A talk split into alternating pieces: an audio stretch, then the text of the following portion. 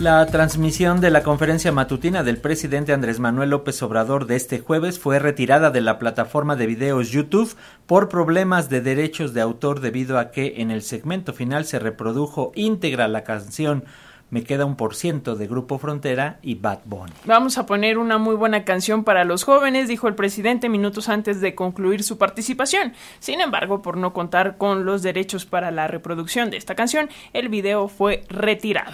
Y bueno, justo para hablar de este tema, de los derechos de autor en las redes sociales, la suspensión de contenidos, porque no es la primera vez, Alexia, ha ocurrido. Incluso aquí en Radio Educación nos han bajado también noticiarios por la misma circunstancia de derechos de autor. Vamos a platicar de esto con el doctor Luis Ángel Hurtado. Él es profesor e investigador en la Facultad de Ciencias Políticas y Sociales de la UNAM.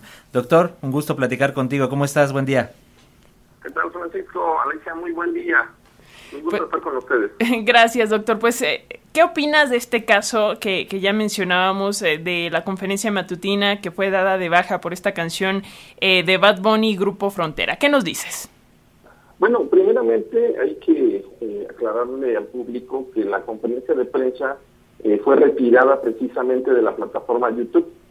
Se mantuvo, digamos, en los espacios de Facebook, inclusive también en el live stream que utiliza precisamente Presidencia para poder transmitir la conferencia de prensa.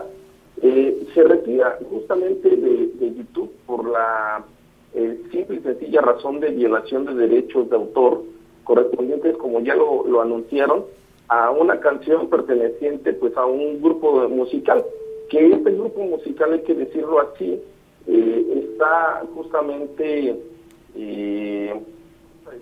está dado de alta en el sistema de YouTube para poder justamente cada vez que alguien suba música sin su consentimiento o sin su autorización, pues sea retirado inmediatamente.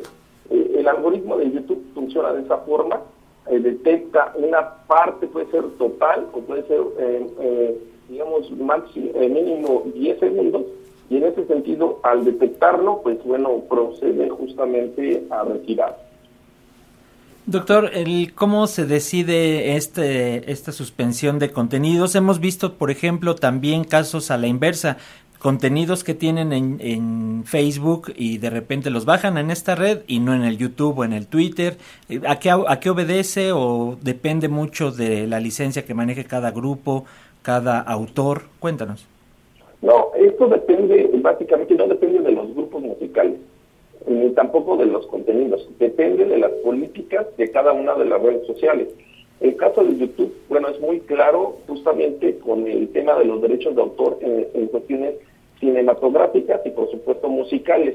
Ellos tienen una política muy fuerte en el sentido para evitar justamente la piratería y por supuesto no pago de derechos de autor de la propiedad intelectual, digamos, de los artistas.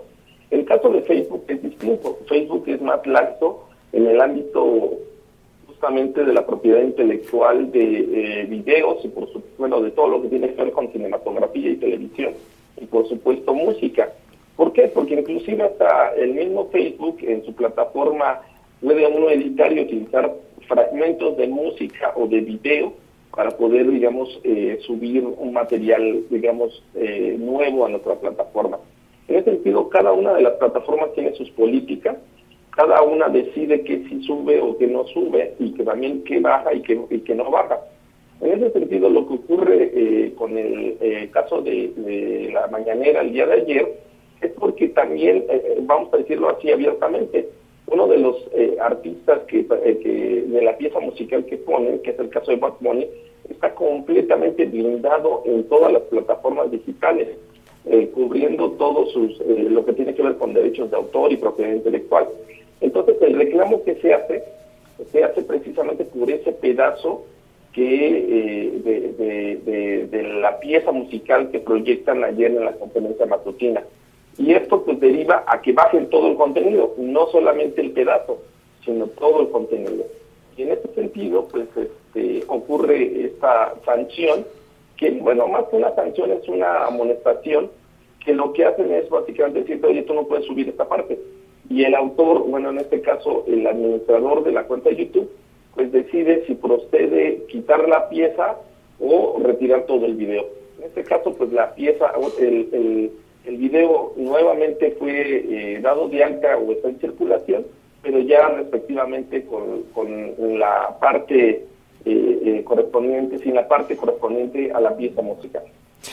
Doctor, bueno, ya nos explicaste que en este caso pues están muy amarrados los derechos de autor de este artista y que por eso sucedió esto con la conferencia mañanera de ayer, pero ya decía también Jesús Ramírez Cuevas por ahí de mayo pasado que les ha pasado, o bueno, ha pasado con estos videos de la conferencia matutina, que empresas o que otros youtuberos se adjudican la propiedad de estas conferencias matutinas y entonces pues se las bajan a los canales oficiales. Esto puede, ¿cómo funciona? Vaya, esto puede suceder que alguien diga, ah, pues el contenido es mío y no de esta persona y entonces te lo bajan, o sea, porque pareciera ser que no necesitas comprobar con grandes cosas si el contenido es tuyo o no.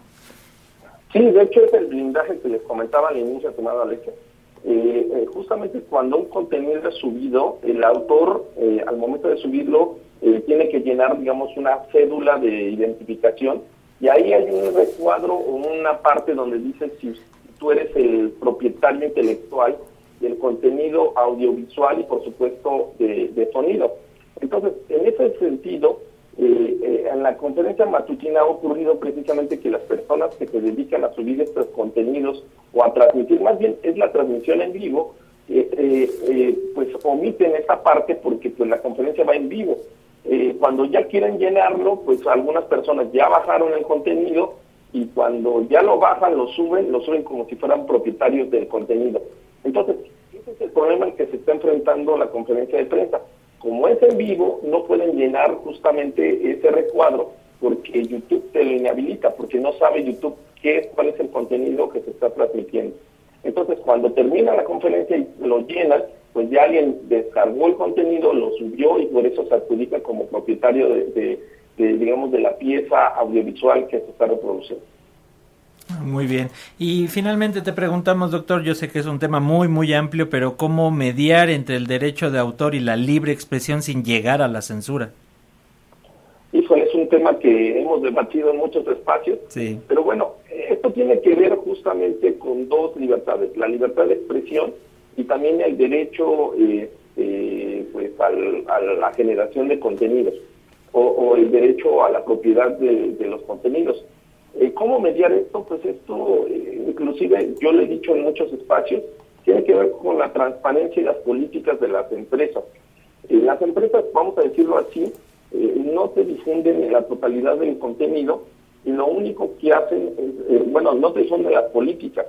Y cuando ya quieran, digamos, te sancionan, pues ya te lleva una sanción sin saber plenamente por qué fuiste sancionado. Entonces, el problema es yo creo que aquí se deben de hacer pues una suerte de elementos que tengan que ver con ciertas políticas públicas en el país de residencia, exigiéndole a estas plataformas pues, que básicamente pues sean transparentes en sus políticas de uso y por supuesto de contenido. Pues ahí está, doctor Luis Ángel Hurtado, profesor e investigador de la Facultad de Ciencias Políticas y Sociales de la UNAM.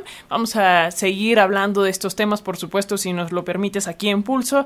Y mientras tanto, te enviamos un fuerte abrazo y te agradecemos esta comunicación. Al contrario, un abrazo fuerte para ustedes y su audiencia. Muy buen día.